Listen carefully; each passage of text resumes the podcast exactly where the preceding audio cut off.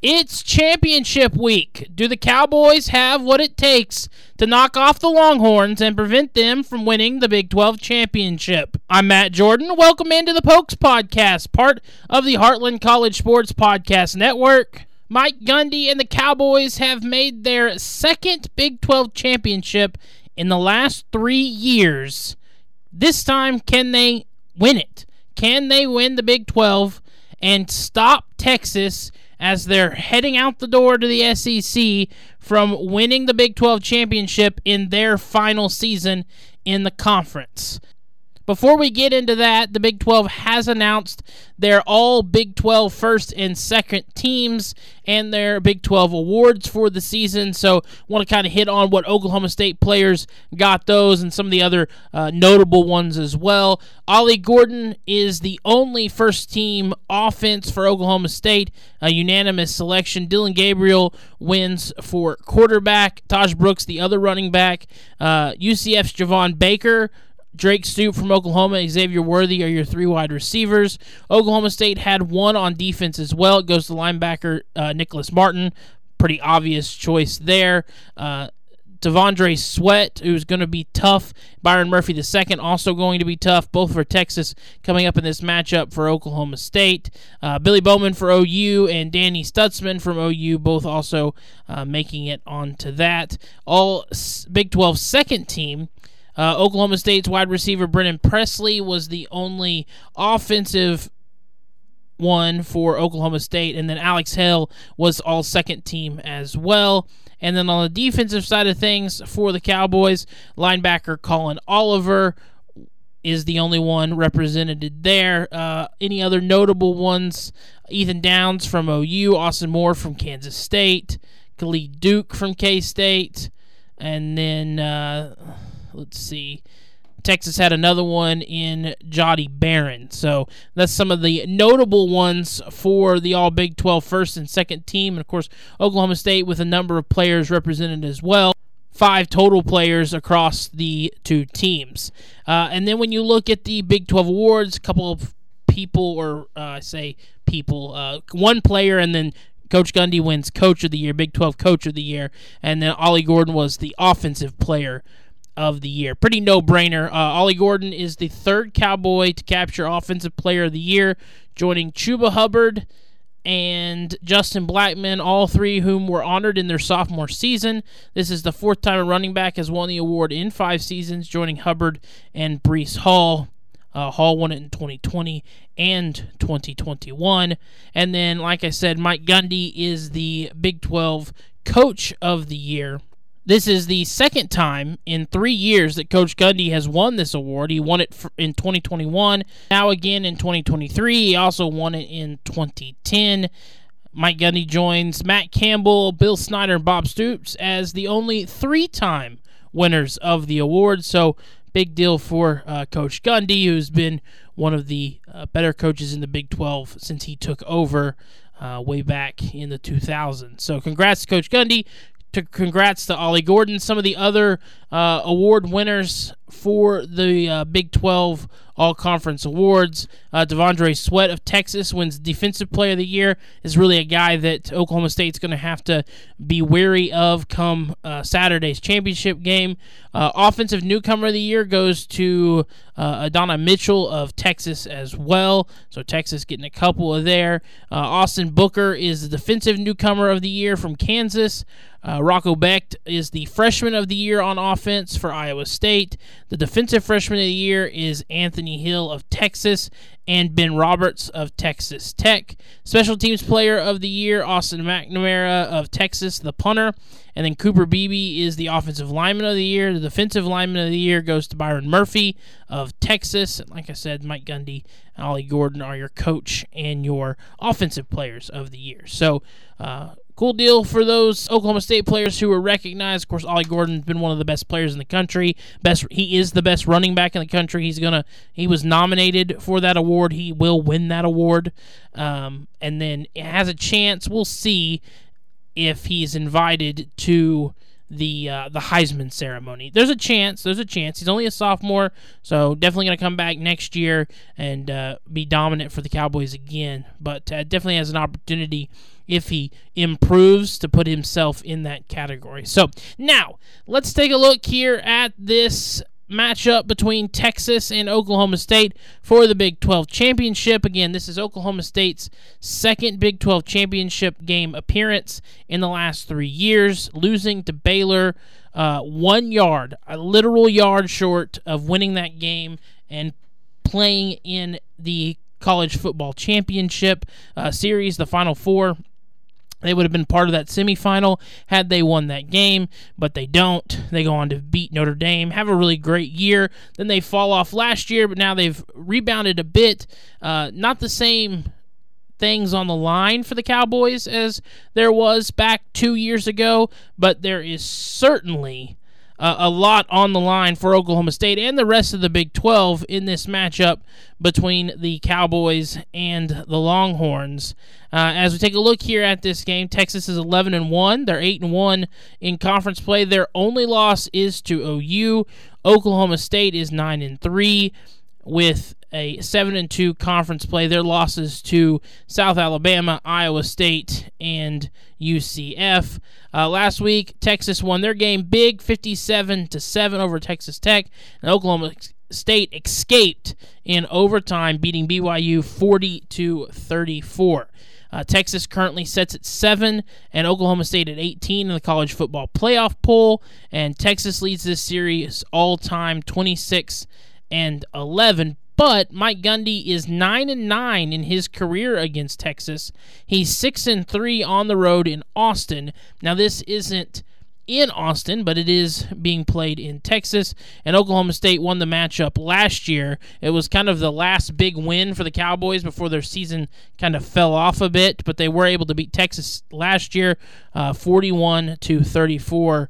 Texas opened up as an 11 and a half point favorite but the line has moved to now 14 and a half. So Vegas is heavily favoring the Longhorns in this matchup, uh, and it has grown since opening again 11, 11 and a half, now 14 and a half, which I'm really shocked by. Uh, Texas is good. Oklahoma State has looked a little rocky, especially since their big Bedlam win. But they're two and one since that big Bedlam win. They are back in this game, and Oklahoma State and historically under Mike Gundy play up or they play down. And they'll have to play up in this game against Texas. So I, I think it's going to be much closer. I, I would hammer that if you are someone who likes to bet. I'd hammer that uh, line, Oklahoma State to cover all day long. I do expect this game, despite Texas having a pretty good defense, I do expect this game to be fairly high scoring. Uh, so looking at the Cowboys heading into this matchup. Again, I mentioned they're 9 and 3, 7 and 2 in conference play, coming off a two overtime win against BYU, a game they won 40 to 34. And again, it was one of those games, and I, I've talked about it a lot, and it's not going to work quite like it did against BYU against Texas but Bryan Nardo all season long has been fantastic at second half adjustments. The Cowboys got down 24 to 6 at the half and only allowed 3 points in the second half and then gave up the 7 in OT. But unfortunately for them, the 3 points came in like the final seconds that forced overtime, but the defensive adjustments and the defensive play from the Cowboys kept them in it enough for Oklahoma State to score 21 points unanswered in the second half and come away with the victory against BYU, forcing overtime to do so. Oklahoma State would score the first six points of the game, then a 24 0 run by BYU. Oklahoma State would answer with a 21 0 run themselves. Then BYU would add the three right before the end of the game to force the overtime, uh, thanks to an Oklahoma State missed extra point that uh, left left the game a three point game. Had they kicked the extra point, BYU would have needed a touchdown and could have won the game rather than forcing overtime. But they get into field goal range. Uh, it was the best they'd looked all second half and uh, they did force overtime, but Oklahoma State was able to escape thanks to a turnover in OT number two after the Cowboys scored their touchdown but failed their two point conversion again, winning that game 40 to 34. It was another great game by Ollie Gordon. Five rushing touchdowns, 166 yards on 34 carries. They leaned on Gordon like they have all season, and he came up huge. The biggest coming uh, with those two touchdowns late in the game. He had the go ahead touchdown in the fourth quarter and then had the big uh, touchdown. One of the craziest plays I've seen. Uh, Gordon turned what was going to be a five yard loss into a game winning touchdown. He got hit, bounced back five yards, shook it off, and then into the end zone as he leapt. Uh, there was a, a fun picture of his leap into the end zone matched up with a Barry Sanders leap into the end zone. A lot of comparison to what those two have done in in these seasons. Not to say that Ollie Gordon is anywhere as talented as Barry Sanders. Barry Sanders is one of one. Ollie Gordon is great, but Barry Sanders is one of one. But Ollie has done some things that haven't been done at Oklahoma State since Barry Sanders, which is saying a lot because you've got uh, you know Justice Hill, Chuba Hubbard, um, Vernon Morency, uh, Tatum Bell, just to name a, a few uh, backs there. Jaylen Warren, like guys that have been really good as running backs at Oklahoma State, but Ollie Gordon's doing things that hadn't been done since Barry Sanders, which is impressive. Thurman Thomas, uh, another guy that has been an Oklahoma State running back. Uh, receiving wise, it was Leon Johnson the third. Big game from him, nine catches, 132 yards. Brennan Presley had nine catches as well, 90 yards. Bowman didn't throw a touchdown, did throw two interceptions, threw the ball 47 times, 321 yards, 31 uh, completions. But uh, he's going to have to watch the turnovers. It's been one of his biggest issues this season is turning the ball over. When you look at what he's done this year as far as touchdown to interception ratio because Ollie Gordon is so good. Bowman's not throwing a lot of touchdowns. Ollie Gordon is running for a lot of those touchdowns, uh, but Bowman has not been good when it comes to throwing interceptions. He has turned the ball over uh, quite a bit this year. Uh, Bowman has 10 touchdowns, 11 interceptions now. Uh, so that touchdown to interception ratio is not good. On the ground, Gordon has 1,580 yards. He leads the nation in rushing, 6.4 yards a carry. He has 20 rushing touchdowns. He is this team's offense, and they are going to need him against Texas. Uh, he is definitely one of the players to watch, uh, one of the key players for the Cowboys, uh, because of course he's the offense.